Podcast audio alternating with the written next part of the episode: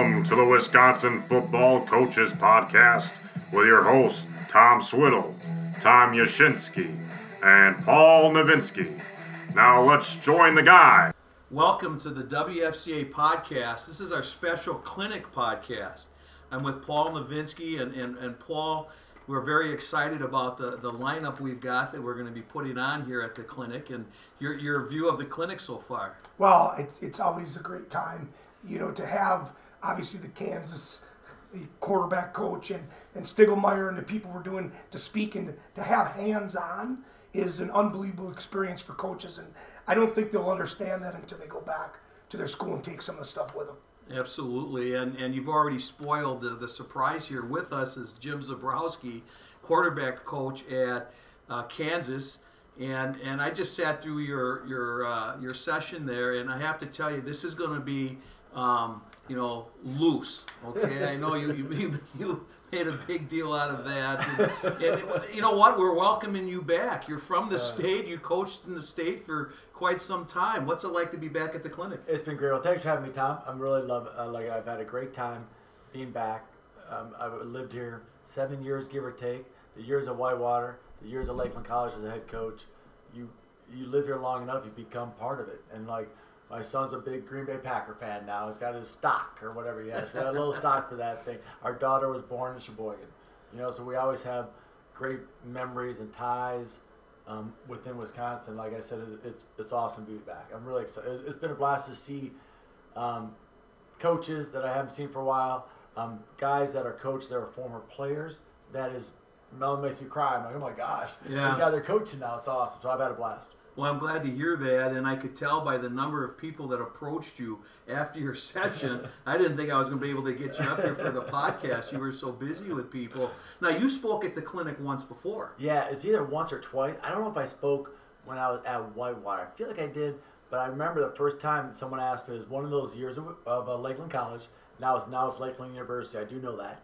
Um, it's Lakeland College, and I spoke. Um, I was head coach there, but I was calling the plays at the time. I spoke about quarterback draw.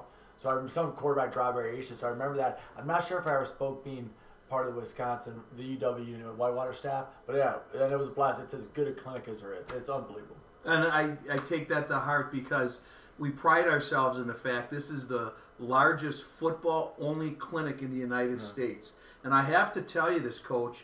Um, you know, with the COVID and all the things that have happened, we had to cancel the clinic and, and, and that kind of thing. Our, our numbers at this clinic are at the pre-COVID numbers, and one of the reasons is the lineup. The fact that we were able to secure not only yourself but the other coaches from Kansas that are speaking, the the buzz that you guys created and the number of people are here are a testament to all the things you guys have done at Kansas. No, it, it is, but it's also I think it's a testament to a lot of those guys who lived, um, who went. A lot of those coaches were from here, and went to high school here, and they got a chance to coach in the state. And I'm just very fortunate and blessed to be able to add in at that time, be able to be able to meet Lance in 07 when he hired me as offense coordinator, and the four years before that to be able to get asked to be a head coach at Lakeland College or interview where I had no idea where Sheboygan, Wisconsin was, no clue at all. Went out there and had four of the great, just fun years. I, I can't say best because all my years have been really good. Um, just four awesome years. Um, it's been it was a blast to figure out where that area was and Kohler and all stuff. But it's been great um, for that. And like I said, and then with Coach K, you know, coaching River Falls or playing at River Falls and being so that area, and Chris Simpson and uh, Coach Leipold, obviously Coach Borland. You go on and on. It's it's awesome. Coach, I told the story off air about I ran into a Coach Ryan or Aaron Kramer, and he asked, "What am I doing with all this computer stuff out?" And I said, "Well, I'm interviewing Jim," and he's like, "Oh, that guy recruited me at Lakeland. he's a great guy." Can you just go back and highlight some of your memories from some of the great things you've been at Lakeland, you've been at Buffalo, Whitewater, mm-hmm. now Kansas? What What are some of the highlights for you? really one of the first major highlights was becoming a head coach for the first time in my life in 2000 and i think it's 2003 at lakeland that was one of the biggest best memories i've had or moments i guess i should say i had just because it doesn't matter what level you're at you're a head coach you know and i got a chance to do that and then winning national championships uh, is pretty darn special And those two years in 07, 09, the losing the championship in 08, but being in three straight national championship games and being there um, with Coach Leipold as he started his career there, and obviously him playing there, I know how much it meant to him.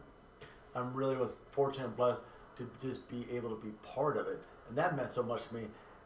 And watching how much people cared about UWYY, or now seeing how that thing still roll, and that's what makes it so happy. And watching how Lakeland still roll, that's what makes it so much fun. So those are some of the great moments and memories. And like obviously we've had bowl games, and obviously the the college game day at Kansas was unbelievable this year, and watching.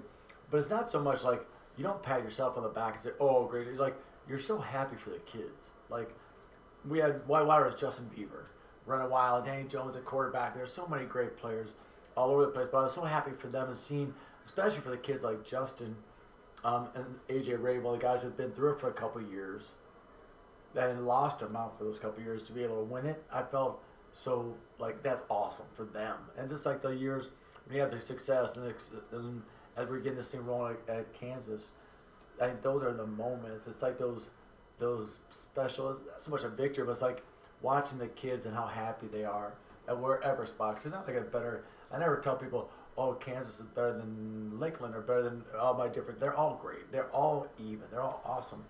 Um, and I've just been very fortunate to watch those kids, uh, watch kids just have success. That's what makes me most happy.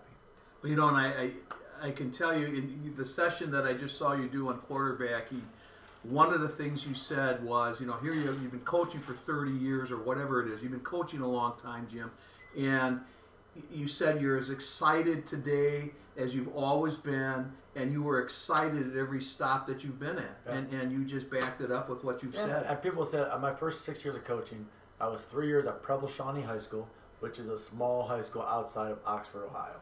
The next three years, I was a uh, assistant coach at no, assistant at Preble Shawnee, and then assistant coach at Berea High School, which is right next to the airport in Cleveland, right where by where the Browns practice. And I still remember those kids, like a lot, a number of those kids. Like those were fun years. Like I, I had good memories everywhere I've been. Like Coach Leipold made joke about me yesterday or a couple days ago. He's like, Jim, you'd be just as happy coaching Joe Joe Schmo Junior High School as you would coaching at Kansas. And again, in a positive way, I'm like, yeah, I just I love what I do. I love coaching, and it makes it easier when you're around people that are really easy to work with. Coach Leipold, those guys have been awesome. like that's what makes it even easier. Like Yeah. that's you enjoy going to work. You enjoy coaching ball. And like I said, I just my biggest thing isn't people always want to talk about successes and you know success is watching kids get better. Like that's what makes me most proud when a, a kid makes a great throw or a great player. Like that makes me like I'm not I don't go oh great job me. I'm like he did it. Yeah. He did it, and that's what's awesome. Coach, you obviously have a wealth of experience, but if you were to give some advice to coaches, even young coaches, we have a lot of young coaches that are listening. What would be some of the advice you'd give them? Both of you guys have done one thing, which is I always say so many years of wealth of experience makes you feel old. like geez, Louise. Yeah, yeah. it is there. But once you When, said- when you get to be my age, you're officially old. What, once you said 30 years this year today, I'm like, oh my goodness gracious. Um, biggest advice I heard, and I always, I don't mean to name drop, but I, I remember the guys I learned something from. So I think it was Frosty Westering or Fro- Frosty, West, he's coach of Pacific Lutheran, I think Pac Lou, out, out there on the West Coast. And I remember listening to him at a Glazier clinic. And this is advice, this is advice I give to young coaches, and advice I've always remembered. And he always said this. He goes, "Stop looking for the big time. Make the big time where you're at." And I've always he goes, people always want to get to. In his case, people want to go to Stanford or Cal or USC. Pac Lou's a great school. I think it was Pac Lou. I apologize if I'm wrong about that. But that, that's why when I took the job at Lakeland, it was all about kids were wearing all these different college sweatshirts. I'm like, no, no, no. You can wear your high school sweatshirt. You can wear a pro sweatshirt, but you're gonna wear Lakeland college gear. Cause you better be proud of beer. If you're not proud of beer, then don't be here. It doesn't make sense to me. Like kids at other schools aren't wearing Lakeland college, you know, stuff. So like that's the part. It's like, and so I'm trying to make. Like, I always tell people the best school, wherever I'm at, is the best school in the country. Not because of me, but I'm there. That's what I feel like right now. You know, KU is the best school in the country because I'm coaching there. I, I hope everybody feels that way about where they work or go to school. So I think that's the biggest advice I give. Everybody's like, I'm at a small school, I want to go to a bigger school, or I'm at a small. Whoa, whoa, whoa. Make the big time where you're at. Be successful there. Do the best you can there, and hopefully things will work out down there on down the road. But if you always keep looking, you're you're missing what's right in front of you. Yeah. Yeah, you know, that is great advice, and, and you know, advice that I will live by now. In entering my 45th year of coaching in the fall, I'll live that advice. But you know, one of the things that really impressed me, and again, we've known each other for a while now, Yeah, and one of the yes. things that that I've that I've always been impressed with you, like no matter where you've been, you know, Minnesota or Buffalo, whatever, you've developed quarterbacks that are really successful. And you've you've coached guys that have been all conference and have broken records. You've coached guys that have been drafted in the NFL. You even had a, a Heisman Trophy finalist Jordan Lynch. that you coached Lynch back in Northern Illinois. And he was a backup quarterback at that time. Isn't that crazy? It Chandler is. Harnish was a starter at the time. That's how good Chandler was, and Jordan was as good a person as you'll ever find. So apologize for cutting up. on No, no, I think that's that's a great Yeah. a great point to, to, to bring out. But do do you change how you coach quarterbacks given where you're at? I mean, did you expect Hmm. your quarterback at Lakeland, for instance, to do the same things? That you know the guys that that you have at Kansas now, who are very talented. I, we, by the way, we watch all your games. When you when Kansas is on, I do. You have no idea how many people in the state watch it. I'm texting with you know Dan Brunner or something. Did you see that? You know, like or whatever. But um, you know, so you do have a big following in Wisconsin, you guys. But does it matter what level you're at in terms of expectations? Um, no, I think expectations. May, the kids may not be able to do something that other kids can't do in the quarterback world. But like my son's a quarterback at Southern Illinois, um, and I tell him the same thing. I tell those other guys too. I said, I, my number one thing, and I'll explain the rest of it is, I wasn't very good. I was a backup quarterback at Mount Union, a better baseball player. Like I, I was. I go, and then I made some decisions that weren't great. I always said, once I got a coach, I said, I want to coach quarterbacks the way I wish I would have played. I wish I would have played. So I did everything I can to learn about them.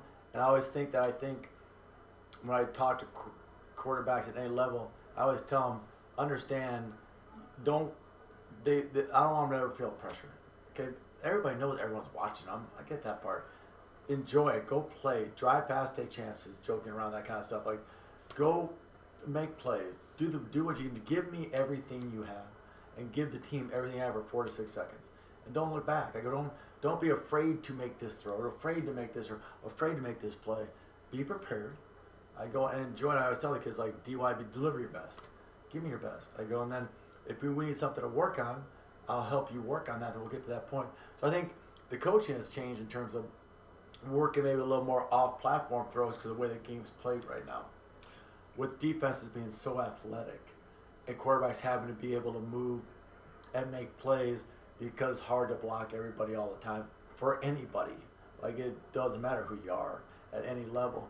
So I think that's changed a little bit. But in terms of like, I think I, I said the last five or six years might have been the best years I've ever coached quarterbacks.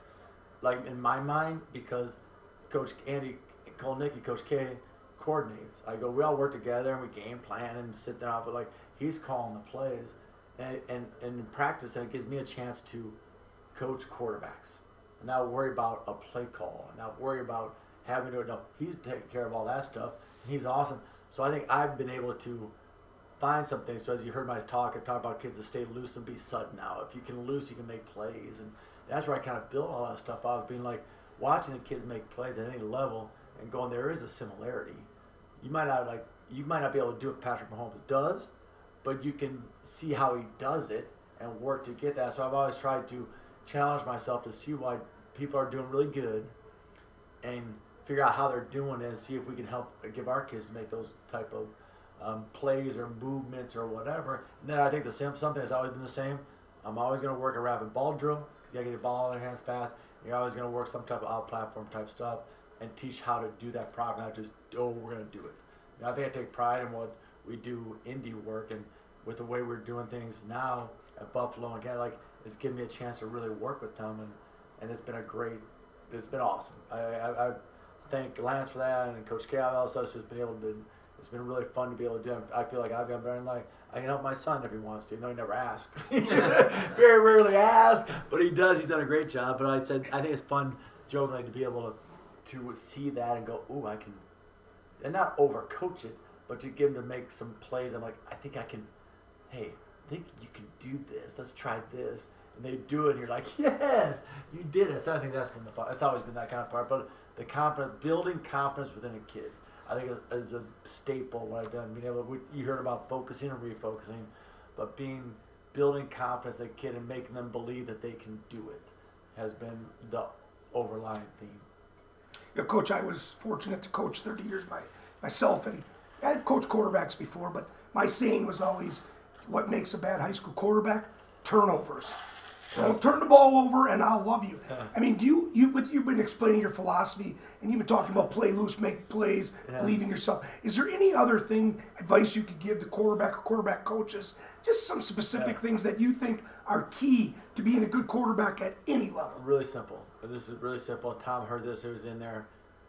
If you can remember the simple concept, if the whistle blows, and your team still has a ball in their hands, and the worst case scenario is you're back to the line of scrimmage, life's okay. That's the best advice I can give them.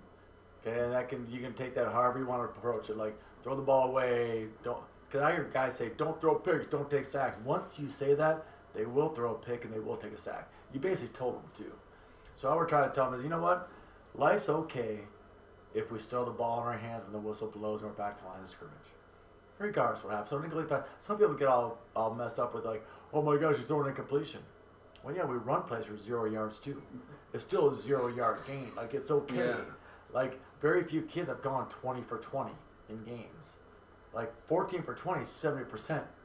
That gets you to a lot of places. Like you know, so I think that's the case we talked about. Is like, don't listen outside noise, all that stuff, but just understand for your team.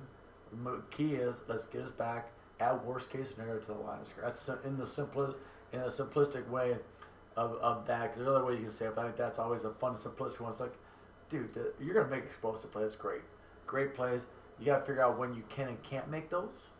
I go, but in the end all, end all, if we, that means, because you watch our st- the stats, when I most people talk, what stat means a lot to you, and blah blah blah. I go, the funnest ones are always um, third down type conversions, turnover numbers, sack numbers, all that stuff. And I think that's what I'm most proud of, um, and it's a team stat, you know. But like we've done a really good job of minimizing sacks and minimizing turnovers, and that's a that's from a Coach K calling to Coach Fuchs coaching the O line. He's awesome. Coach Wallace coaching the running back. Coach T Sam coaching receivers and kids making plays. Like I get all that part. The kids doing it, but we, I think we've done a as it's a being a great team. So like we've minimized those things. And uh, the coach always said, just play bad ball will get you beat way before good ball will win games. Some variation of that. Well, that's that's again great advice, and it really gives somebody who you know wants to coach or specifically play a position like quarterback. It gives them something to think about. Yeah. Hey, we're taking up a lot of your time, and you got your other coaches. Keep on there. rolling. I'm good. I'm Okay. good. well, I'm glad to hear it. I think I'm we're going to go on. I want to know this. I mean, the excitement that you guys created last year with your season, and not that I'm any kind of Kansas historian for football, but the excitement in Lawrence must have just been unbelievable. it was fun. It was, it was fun watching like um, game because you remember the year before and what you know what happened and not being being two and ten. And the kids still played hard. There's some games that got out of hand a little bit, you know, uh, and so Yeah. on. And so at some point, but watching how happy they were, the fans were in the in the city of us playing well, you know, especially early, and then build that momentum. And I think it wasn't so much. I do believe it was obviously wins matter. I get that part, but like I felt like it was like how the kids were playing and the excitement and energy they were playing with, you know, and that's what Coach Leipold preaches. And that you gotta love where you're at, enjoy where you're. Give us everything you had and enjoy it while you're doing it.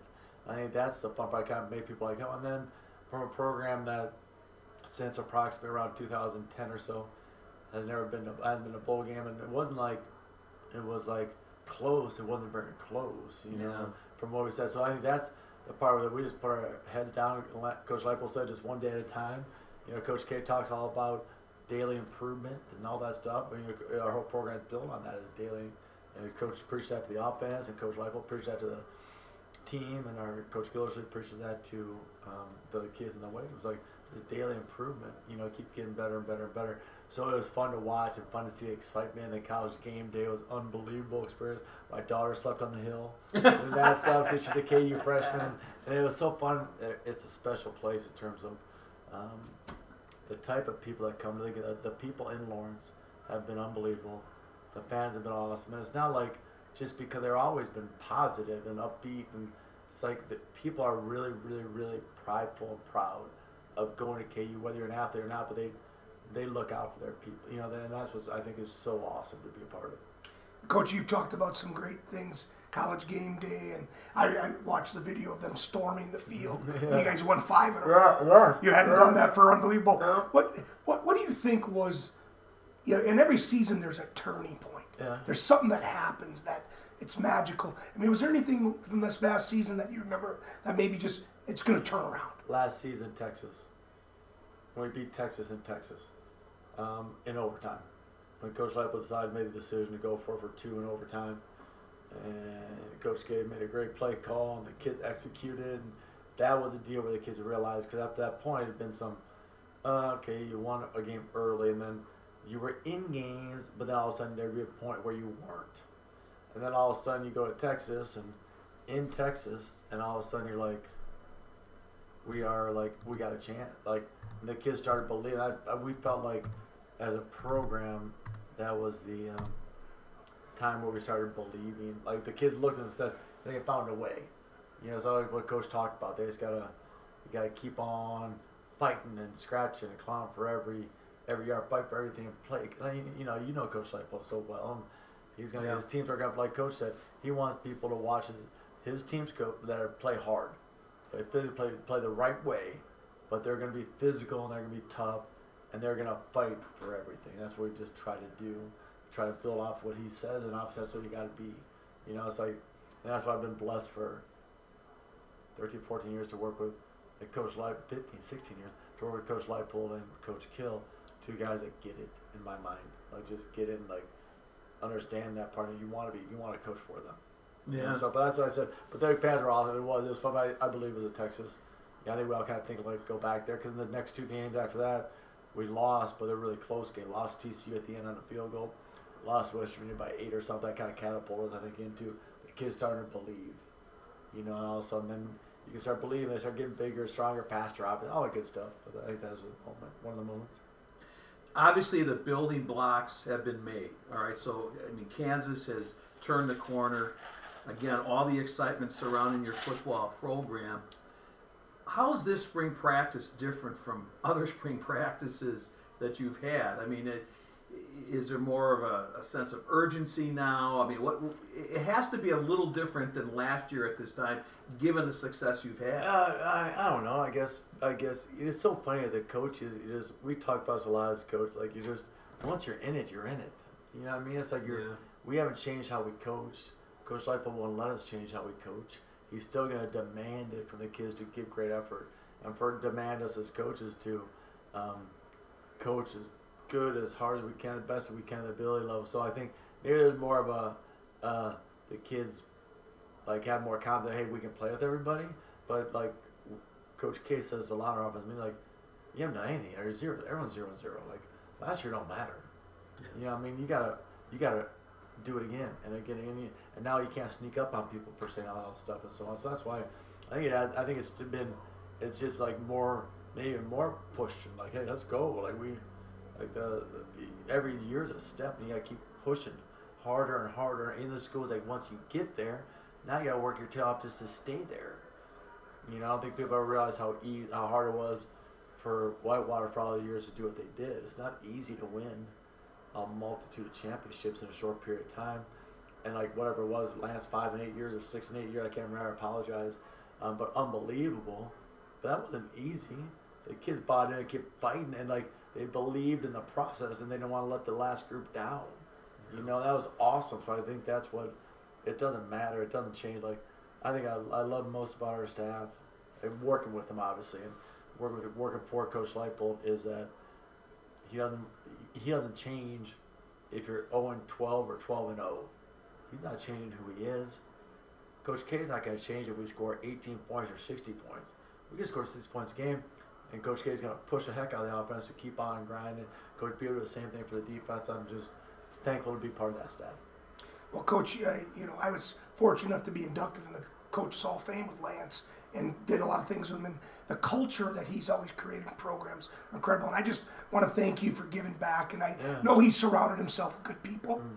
Um, and thank you for giving back and doing this podcast. It was outstanding for you to. We're actually in a hotel room doing this podcast, and Having a there's good- not a lot a of good people. time, though. We're having a great time, but there's not a lot of people that would do that. Uh-huh. And I just want to appreciate you. Yeah, you certainly haven't big giving- timed us. in No, Thank and you. coach wouldn't let us either. Like, and, and you know when you see when you see coach, he's not ever going to do that. And I don't think Coach Kill ever did anybody either. I've been just, I guess I've learned a lot from those guys that I worked for. I think I was always that way myself. And then being able to work with guys that are like that and staffs are like that. And Coach Simpson's still Coach Simpson. Coach K is Coach K. Coach B is Coach B. Like that's what's fun about all those guys is they're the guys we bring in are coach does an unbelievable job. The guys we, we bring new guys or fit right in. You know, Yeah. in that kind of way. So it's never there's no big egos. There's no like, oh no, it's it's you know. I'm, like I said I work for uh, coach at KU and I work for Coach Lockwood. I can't be happier. I just want to thank you. It's great. It's great to talk to you again. You were in Mozambique quite a few years ago recruiting, and I appreciate it. No, I appreciate all the time years that I spent and love coming back. Obviously, it's been a, a great couple hours so far, and unfortunately, we get back tonight. Obviously, it was meeting the Look at that. I mean, stuff. here they blow into Uh, town. Yeah, you blow in, blow out of town. blow right out of town, and that's it. And now you got you got uh, practice tomorrow, meetings. What, what do you Yeah, got? yeah, meetings and meetings and then practice on No, Saturday. back to the grindstone, Back man. to the grind, but, but that's always fun too, because you get to go back and fix stuff or see things again. And that, that's always a fun part. It's not always the oh everything's perfect. It's like oh gotta fix that. Yeah. And like that's like oh we gotta get better at that. Yeah, yeah. There's always something to improve. Well, Coach, again, uh, thank you so much for spending the time with us. We've we really appreciate it, and like I said, we've got so many fans of Kansas here in Wisconsin. We wish you nothing but continued good luck. But thanks guys. Thank you so much for having me.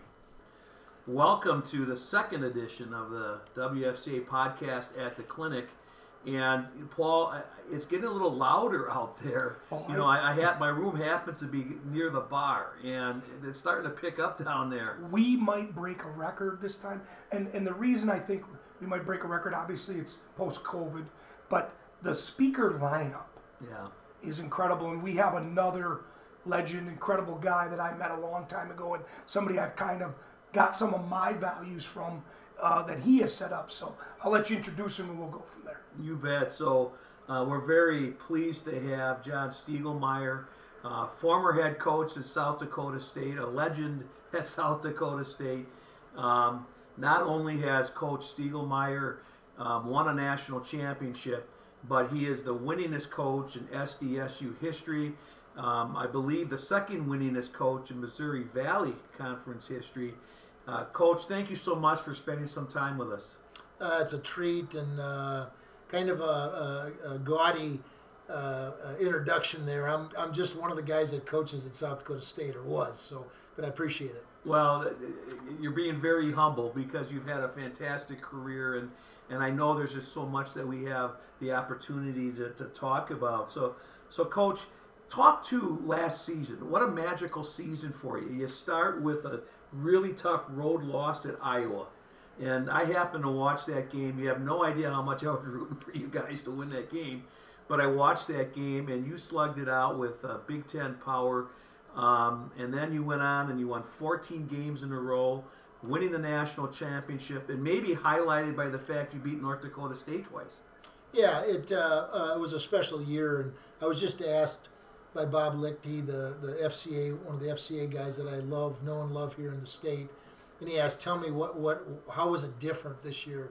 And really, I would put to pin down one thing. It was the the closeness and the relationships of our football team. I maintain that in a football program, when you have a bunch of guys that love each other, the sky is the limit. And for us, the sky was the limit, and we reached it this year.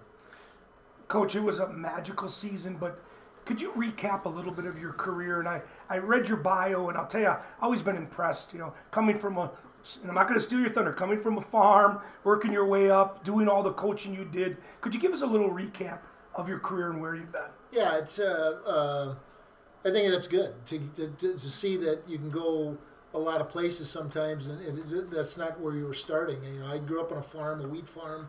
I was raised by a 50-20 John Deere tractor. I spent more time in the tractor than with any of my parents. Um, you know, I, I followed my brother to South Dakota State. I was going to be a math teacher and a, and a, and a coach because I love sport. I wasn't a very good athlete. I ended up being a, a student coach at South Dakota State under some really uh, influential mentors. And one day on the field, it, it my, the light bulb went on. You know, it was very conservative, conservative background. And the light bulb went on and said, you know, what, what if I tried to be a college coach? I never thought about it. And I asked the head coach then, uh, John Gregory, and he said, "Do these two things. Don't get married. Get your get your master's in physical education because everybody taught in those days."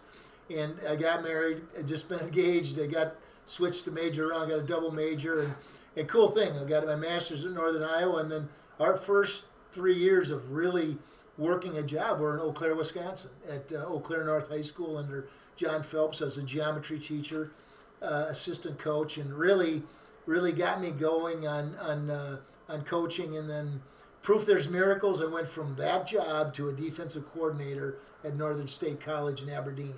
You know, it, it was evident in in my world that move that the Lord, uh, my path was to be a college coach, and it, you mean that just doesn't happen.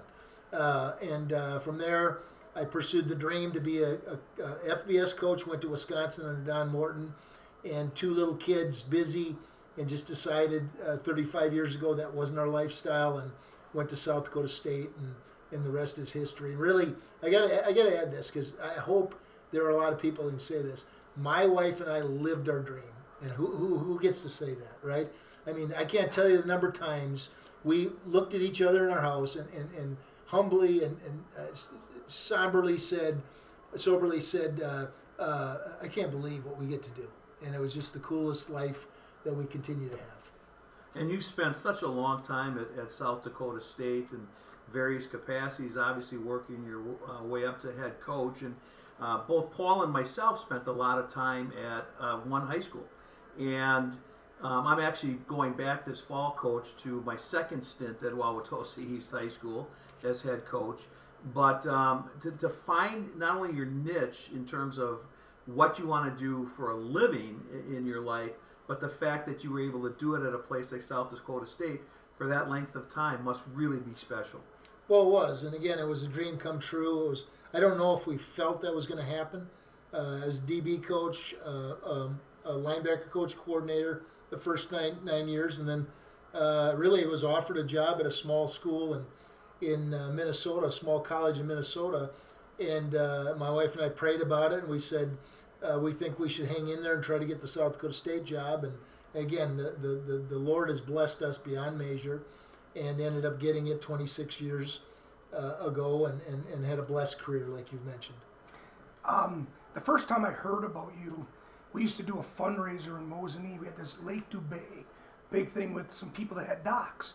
And so we would go put docks in. And one of the old athletic directors from South Dakota State had retired and had gone to Point and then retired. And, and he knew I was a football coach. And we're talking. He goes, Do you know Jim, Coach Coach I'm like, No, I haven't really met him. He goes, Great guy. You need to meet him. And the following clinic, I went to the FCA breakfast and got a chance to hear you speak. And that really impressed me. But the one thing that impressed me more is the way you created a culture of family. It wasn't just about football with you. It was about just family, and a testament to that is the new head coach is a guy that you coached. Um, can you speak a little bit on that, that type of culture that you you've set up there? Yeah, you know, uh, you've done your research. I'm impressed, and and and, and uh, uh, I think every program, high school or college, will say they're a family, and many of those definitions of family are we hang around together. Well, that's not a family. A family knows and loves and holds accountable. A family does doesn't just doesn't talk about bench press, height, weight, and 40 times. They talk about what happened in Nashville on Monday. They talk about uh, uh, the stock market. They talk about dreams and things like that. So that's what we did at South Dakota State. Uh, I knew our players' birthdays. They got a 10 cent candy bar on their birthday. But if I was going to say we're family, I better know their birthday, right? It just is a no brainer. The coolest thing we did is we had non football meetings. And so our players would our, our position groups would sit down with their their their their uh, coach and and for a half an hour minimum Monday nights during the season they couldn't talk about football. Now you want to talk something tough for a college football coach, not talk about football. And so A football was, coach in general. Yes, yeah, exactly. And so you really got to know the, your players. The freshman got to know the senior, and it was a way to create a, a- an environment where uh, I could look at the players and they could look at each other, and, and I'm serious about this, guys, and say "I love you" to another man, and nobody flinched. And that's I can't say anything more powerful to an individual. So when you get to that point, it's pretty cool. And I really would attribute uh, one of the reasons we won a national champion to that very fact. I had the privilege of introducing you here many, many years ago, and you talked about those non-football events, and that's when we were starting contact days.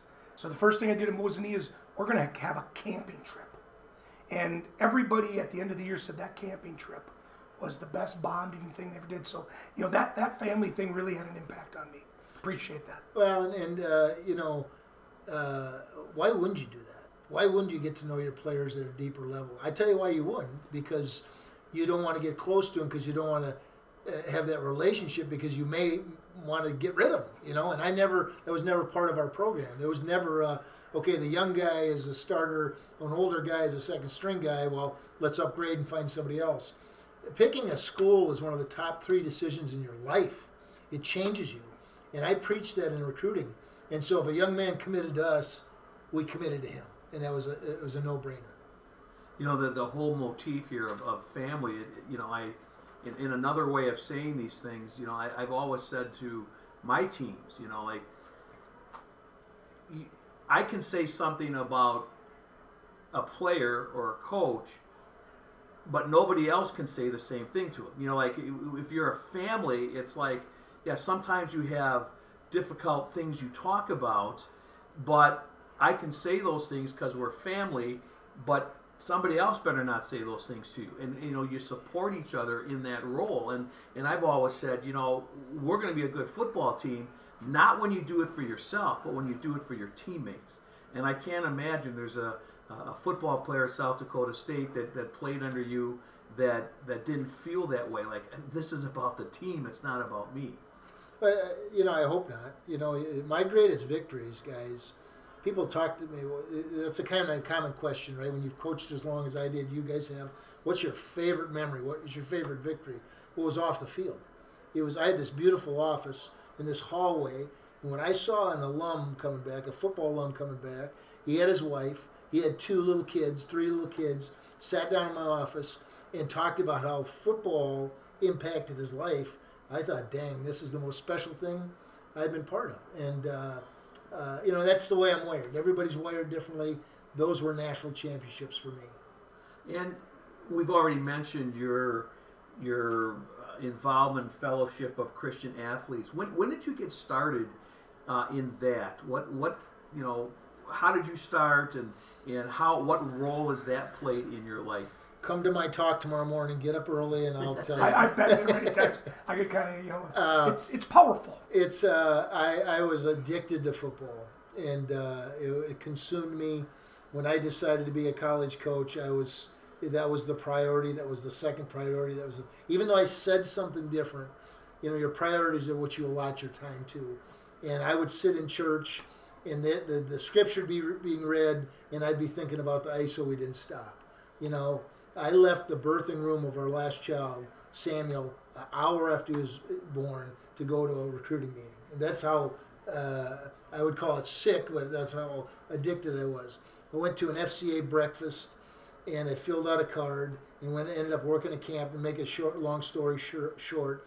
It went through all this stuff. I had no idea I was at a fellowship of Christian athletes sports camp. I only was there for football, and it was a bunch of 18 to 14 year old kids that said "Praise the Lord" in a huddle. That that opened my eyes, and it's uh, to this day, I still get emotional talking about it. Boy, I can tell.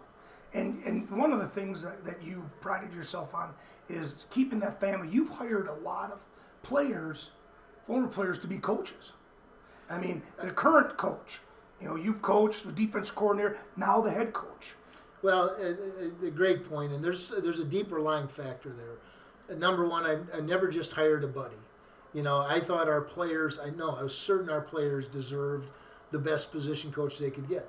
And so if, if I had an alum that applied and we interviewed and somebody was better, I hired the better coach. I felt they deserved that. Uh, moving forward, we had four guys on our staff that had played for me at the end here. And my wife, Lori, and our top goal was not a national championship. It was to make sure when we retired, somebody on the staff would get the job. Not because of what we did, but because of the 15 young kids that were in that hallway. That if somebody didn't, they were all gone. You know, because the new guy would come in and clean house. And so Jim, Jimmy Rogers getting the job was a was a huge victory for us because we knew the staff was, was safe. Your your success at, at South Dakota State, you know, speaks for itself. But you know, you, you've built that program to the point where you're competing for national championships every single year. Um, the success you've had, I think you've gone 12 straight years or something to the, you know, the playoffs. Um, do, do you ever feel any pressure during that time? I mean, you, you got this thing going, you got it turned in the right direction, and now you're playing for national championships. You're in that discussion every year. Did that change you in any way? It, it didn't. In fact, I felt a little more pressure early in my coaching career before we were, you know, established and maybe a, a, a, our brand was across the nation. Um, you know, I just talked to Vanderbilt football team this morning. In fact, it was the coolest thing. Uh, Clark Lea's the head coach had me come down and watch their program for a while, and they are building a program. And I talked about the struggles and the steps and so on. And uh, in terms of pressure, uh, two things, and I've always answered it this way. Uh, I really felt the Lord, uh, His plan in my life was to be a coach, and so do the best you can, all right. And then, and then because of that, my faith, those real lows and those real highs were evened out to a ripple, because I, I felt uh, this is what I'm supposed to do, and that happens in coaching. It happens in business. Uh, let's figure out how, how to get through it. Coach, you've obviously done a lot of reflecting in your career. That's it's one of the things I found that just makes you better to evaluate and really reflect. As you reflect now, what would you say to some of those coaches that are just getting into it now? All your wealth of experience, knowledge, all this stuff. What would be some advice you could possibly give them?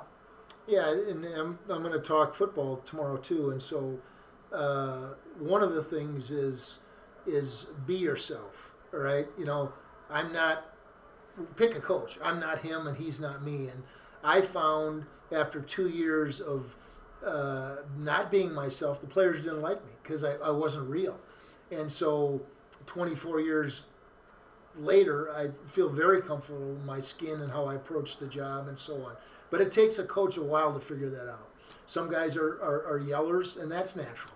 Some guys yell, and it's not natural, and it just never never works. Uh, it doesn't it, right. Some guys, you know, Tony Dungy never raised his voice. Uh, he won a lot of football games, uh, pretty well respected. Um, and then, then I, I think even more than that, and you guys know this, the power of the title coach. Don't abuse that. Don't abuse that. When because because number one, uh, when you say jump, they're going to jump. Treat them right, and they'll jump the right way. And Billy Graham said, a coach will impact more people in one year than most people impact in their lifetime. Now that's that's maybe a, a really charge, uh, you know, a challenge. It may be a curse too for some, but but if you use it right, think of the impact we can have as as a football coach uh, or any coach really in in the lives of young people. Coach, you've retired now and you've done something for a really really long time.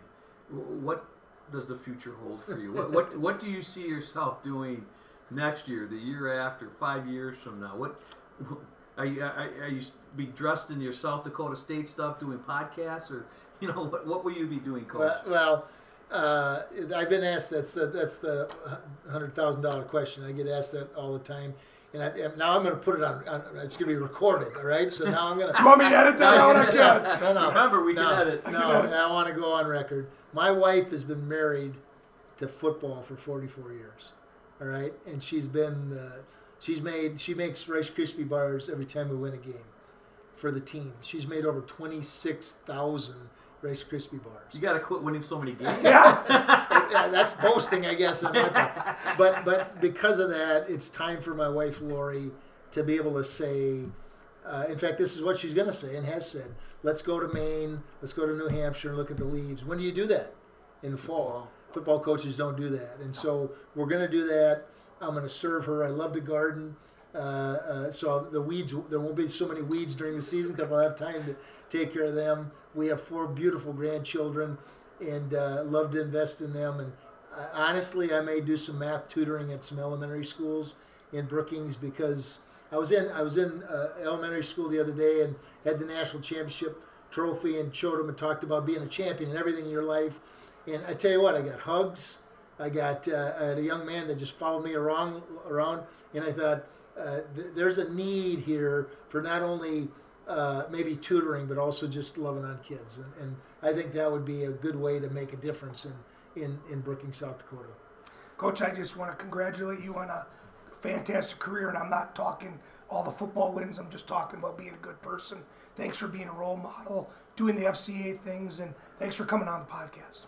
Well, uh, uh, Paul, Tom, it's an honor, and, and I think it's really cool that you guys are are maybe talking to us old guys, and, and maybe this wisdom, you know, because if, if people like me, you listen to something one, two, three times, you hear it from two different people, and then all of a sudden it maybe soaks in. And, and uh, I am so grateful uh, to, to being able to wear the, the title coach.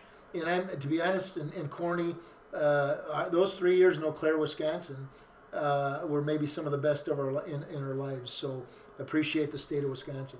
Well, we're so happy to hear that, and and as Paul said, we appreciate you and the time that you took to, to come and, and speak with us. And I look forward to, to hearing you speak tomorrow. And some of the wisdom that you're going to impart is really going to make a difference in a lot of coaches' lives, I'm sure. Coach, thank you so much for joining us. Thanks, guys. Welcome to the Wisconsin Football Coaches Association podcast. This is our, spe- our special clinic edition. Paul, we're talking to, I'm, Tom Swittle with Paul Novinsky. Paul, we're talking to our third coach of the weekend.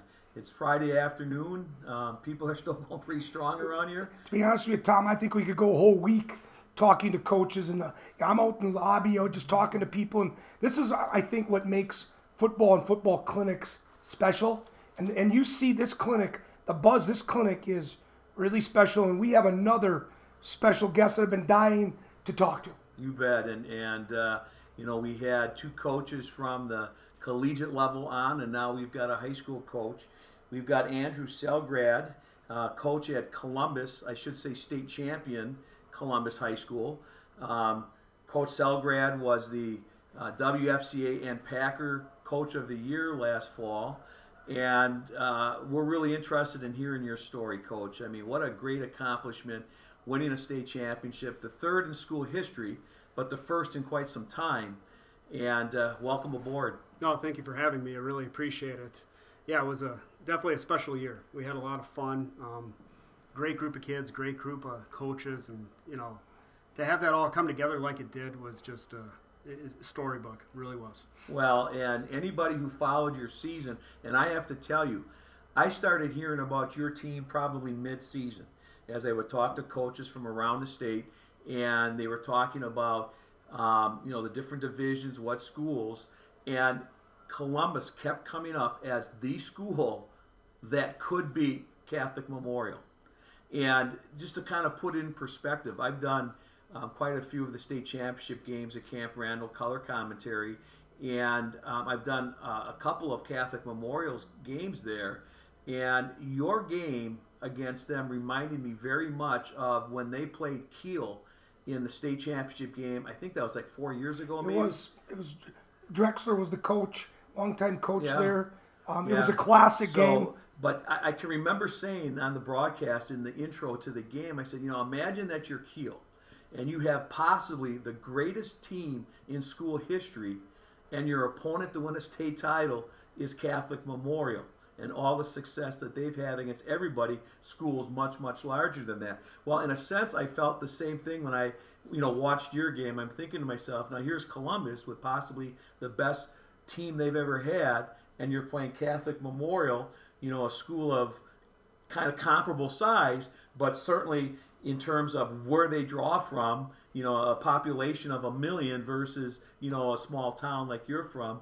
What an accomplishment. Give us some thoughts as you, you know, knew you were going to play Catholic Memorial in the final. What were some of the things going through your mind? Well, really, we started preparing for them um, in 21.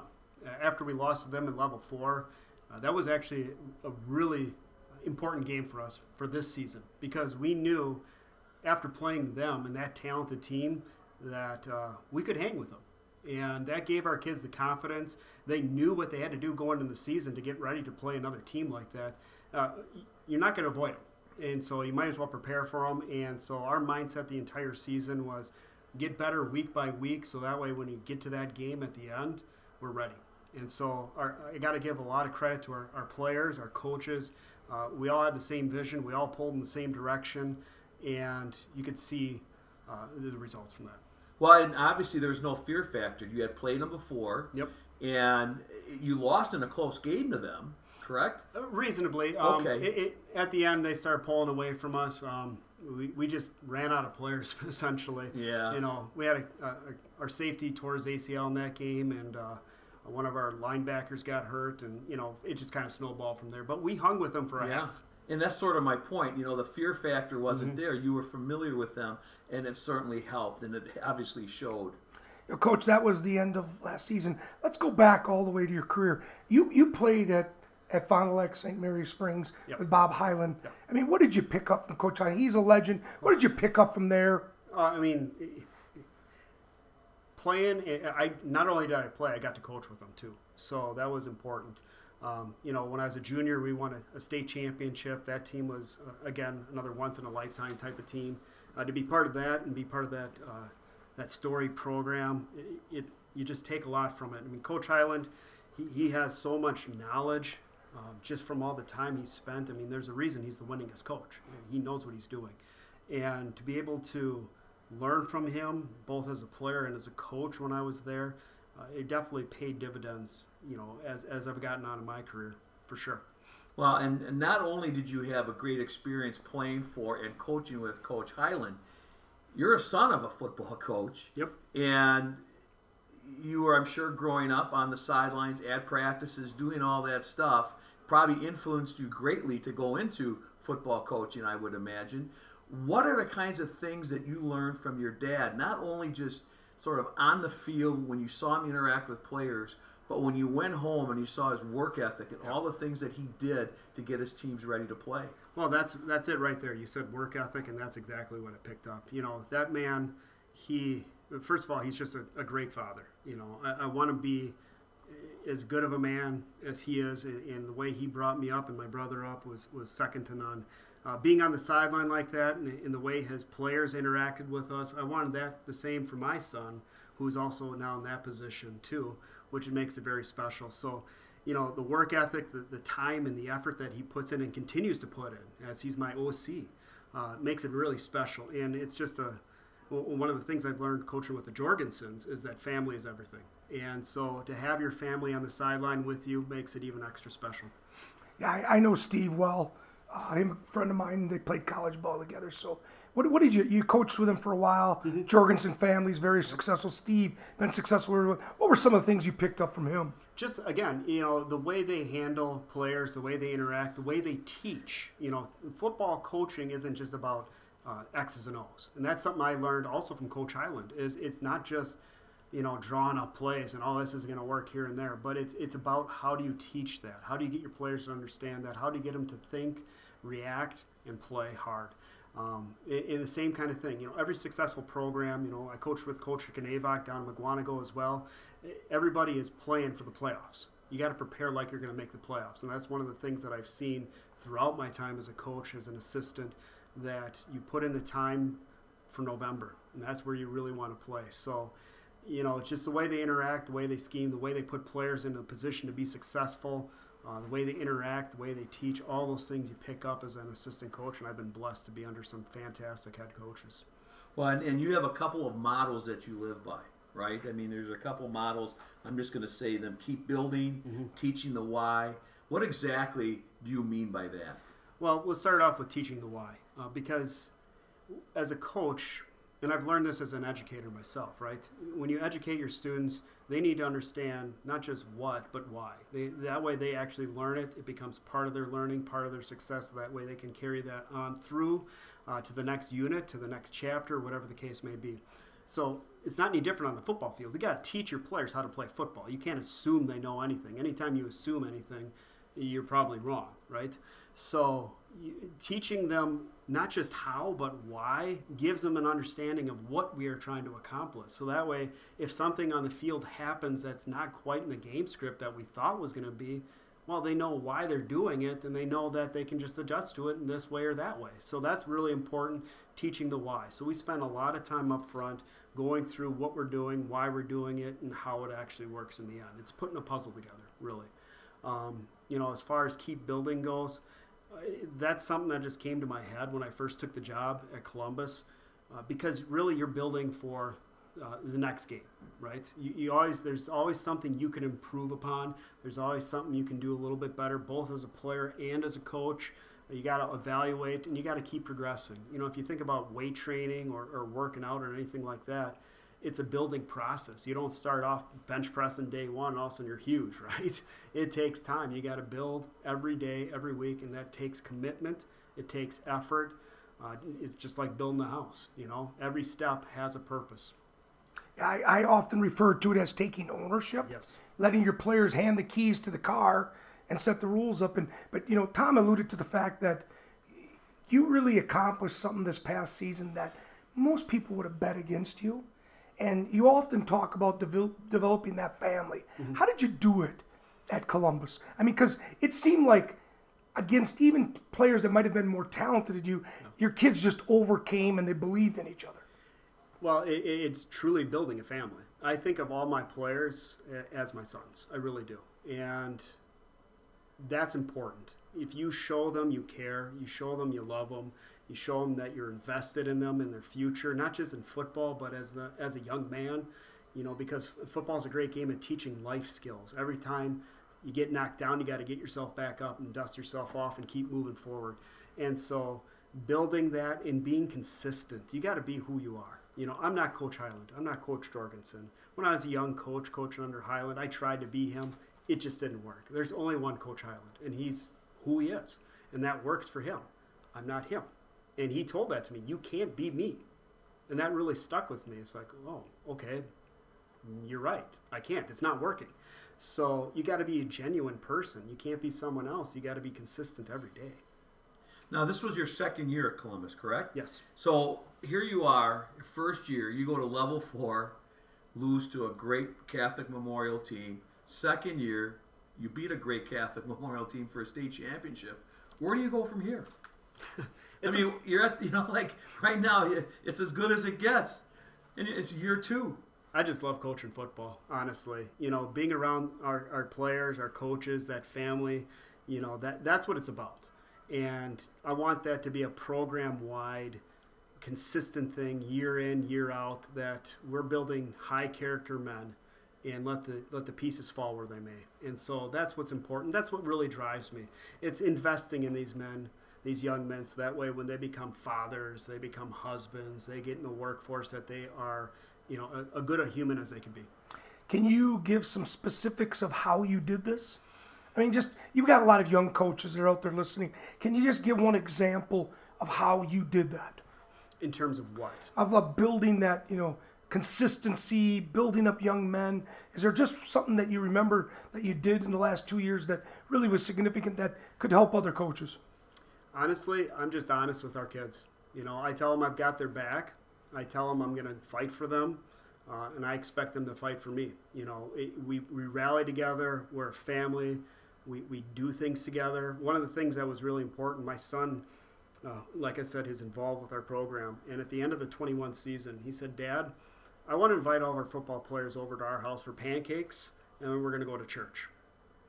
And I kind of looked at him like, uh, I don't think we can feed that many guys with pancakes and, you know, um, we'll see about church. You know, I said, don't be surprised if they don't come. So he wrote something up, and he wrote it out by hand. and we made copies. We made we had 37 players. He made 37 copies. He handed every player one of those. We had 35 players come to our house, and every player came, and they they, they love my son. and it, it, it honestly, I'm, it's emotional for me because it just shows how interacting with their players. If you show them they care, they'll show you they care, and that's what it's really important. And so uh, that that situation meant a lot. Uh, the two that couldn't make it wanted to come, but they had to work. So we could have had the entire football team in our house. We were trying to figure out where to sit everybody. We went through a lot of pancakes, and we all That pancake recipe must have been awesome. Man, we And you might want to share that with us. Costco. That's all I gotta say. Costco. So you know, th- that, those are we went paintballing. We go paintballing and we have a lot of fun together. And we went bowling. Those are the kind of things we try and do as a team. You know, we're looking at going paintballing this spring here with our 2023 team, and I'm excited for it. You know, so I don't know if my knees as excited as I am, but we'll see what happens. Well, I, I have to ask you, uh, Coach. Now you've already given us a lot of your philosophy and, and certain things, but I'm going to put you on the spot right now Okay. because you have said, you know, you you've really coached with some giants in the state. You know, guys that if there's a Rushmore of football coaches in the state of Wisconsin, you've mentioned a couple guys that would be on there. One thing you learned from your dad, one thing you learned from Coach Hyland, one thing that you learned uh, from Coach Jorgensen that you you brought with you to Columbus. Uh, well, starting with my dad, I've learned that you know, in order to be a successful coach, you got to be willing to learn, and that football is ever changing. You got to change with it. You know, my dad's going to be seventy, and he is on top of all the trends, all, everything that has changed over the time, and he has adapted. And I've seen him work with that, and I've carried that over to myself, and that's that's something that we brought over to Columbus. Um, Coach Hyland, uh, that tough mentality that he instills in his players. You know, when I played there, he wanted tough physical football players. Uh, he, we never backed down as football players, and that's because his leadership is what provided that. We knew going into any game we could play with anybody in the state, and instilling that confidence was huge. Uh, Coach Jorgensen, you know, he, he's a big game plan guy. He looks at every angle, watching film. Uh, I'm a film junkie because of him. Uh, the, the what he looks for when he schemes against a team. I learned more about football in in, in three days just listening to him talk uh, i- than a long time. You know, and not to begrudge anybody else I coach with, Yeah. but the, the amount of knowledge that man has and, and the way he coaches is is second to none. You know, I had a similar situation, Coach, when I was coming up. My, my first, I started coaching in 1979, and I was at um, Dominican High School for three years as an assistant. And after three years, I evaluated where I was at as a coach, and I was really unhappy with where I was at. I didn't feel like I learned anything, you know, and that bothered me. I went and coached at Wauwatosa East under a guy named John Richmond, a Hall of Fame guy, and um, in one year, I learned, you know, like you said, in three days, you know, maybe for me it was three weeks, but I, I learned more from John Richmond in three weeks, and of course that entire season I spent as, as one of his assistants than I had learned the previous three years. Yeah. And it's really, as I look at my coaching career, I take mentorship very seriously. Mm. When I have a young coach, you know, I, I want them to learn about the game because I didn't have that opportunity when I first started. Yeah. And the fact that, you know, you've done that, you've worked for those guys, and I'm sure for every young coach on your staff, to them, you are Coach Jorgensen, you are Coach Hyland. You know, it's hard for you to probably to think about it that way, but it's probably the truth. I mean, how can you argue with the great success you've had? Well, you know, if there's any advice I want to give to a young coach is that don't be over eager to be a head coach.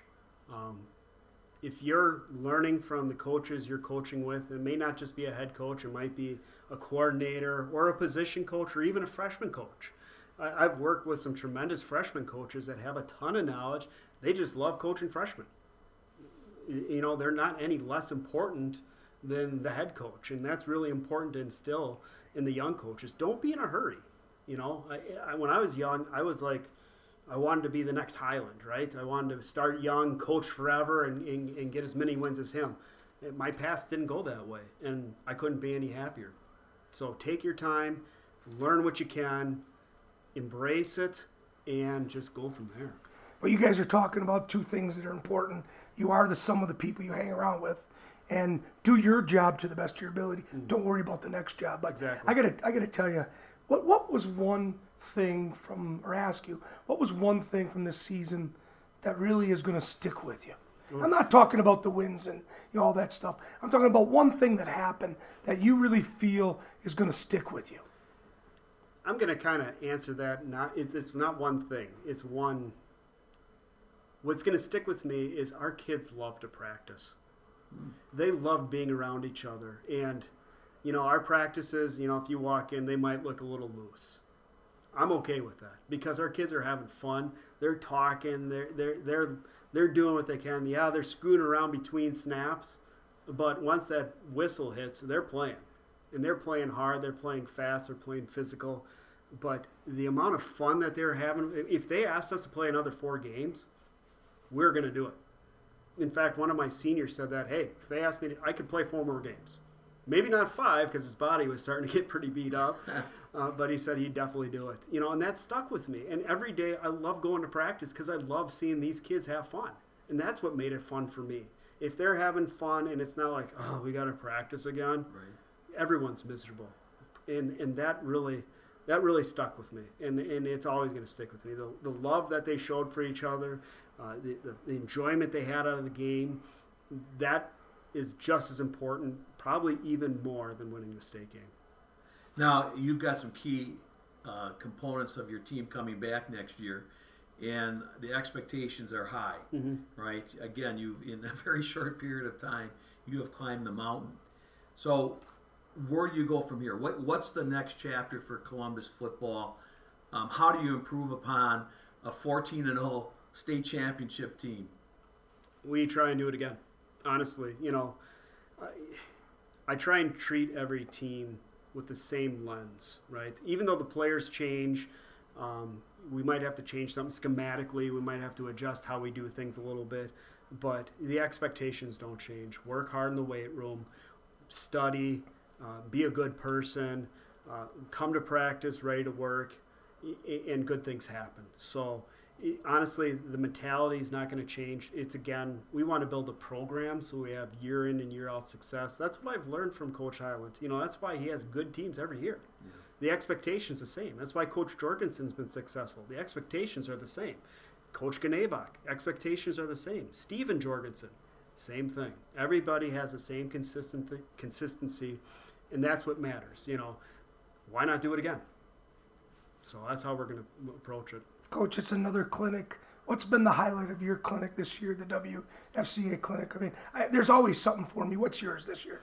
Uh, we got to go to the FCA breakfast this morning. Got to listen to Coach Stiegelmeier, and that was really uh, an impressive man, and and his journey himself is is is awesome. So that was really cool. Being able to talk to coaches, it, it's really you know making those connections. You know, we may p- play each other, you, you know, week in week out, but that brotherhood that we have as a coaches association, that's why this WFCA is is the best association in the country, bar none. Period. It's because of the people here and going around interacting, you know, enjoying each other's friendship and camaraderie. That's what I'm going to take away. Well, Coach, thank you, and thank you for your positive influence, and look forward to, to seeing you on down the road. Appreciate it. Coach, yeah, and thank you so much for spending the time. You know, we're in the midday here, and there's a lot of things going on. There's probably a speaker right now that you'd like to be watching, but you, you came up and you did this um, with us. Uh, we really appreciate it, and, and we know this for sure. Columbus football is in good hands, and best of luck next year. Appreciate it. Thank you, guys.